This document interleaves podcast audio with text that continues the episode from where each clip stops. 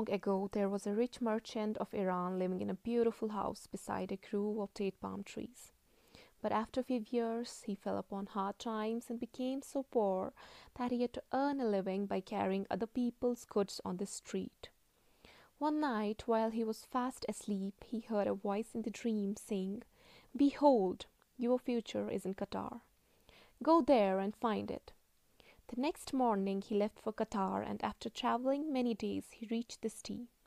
As it was evening, he entered a mosque to spend the night.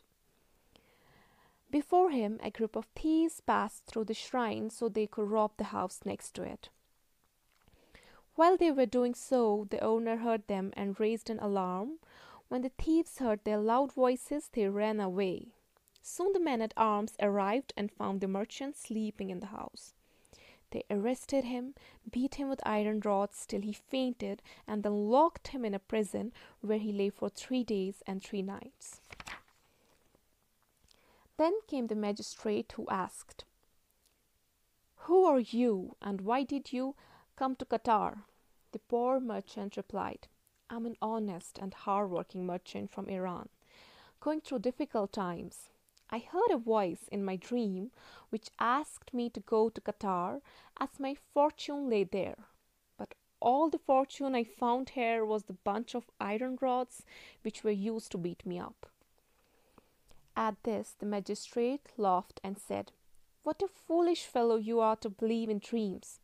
Is the times now that I have myself heard a voice saying to me in a dream, Go to Iran, to a particular house, beside a grove of date palm trees.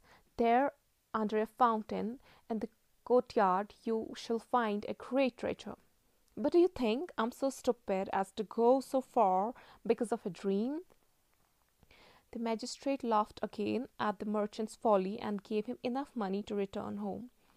The merchant hurried back to Iran, for he knew that the grove, the house, the courtyard, and the fountain the magistrate had mentioned were his own.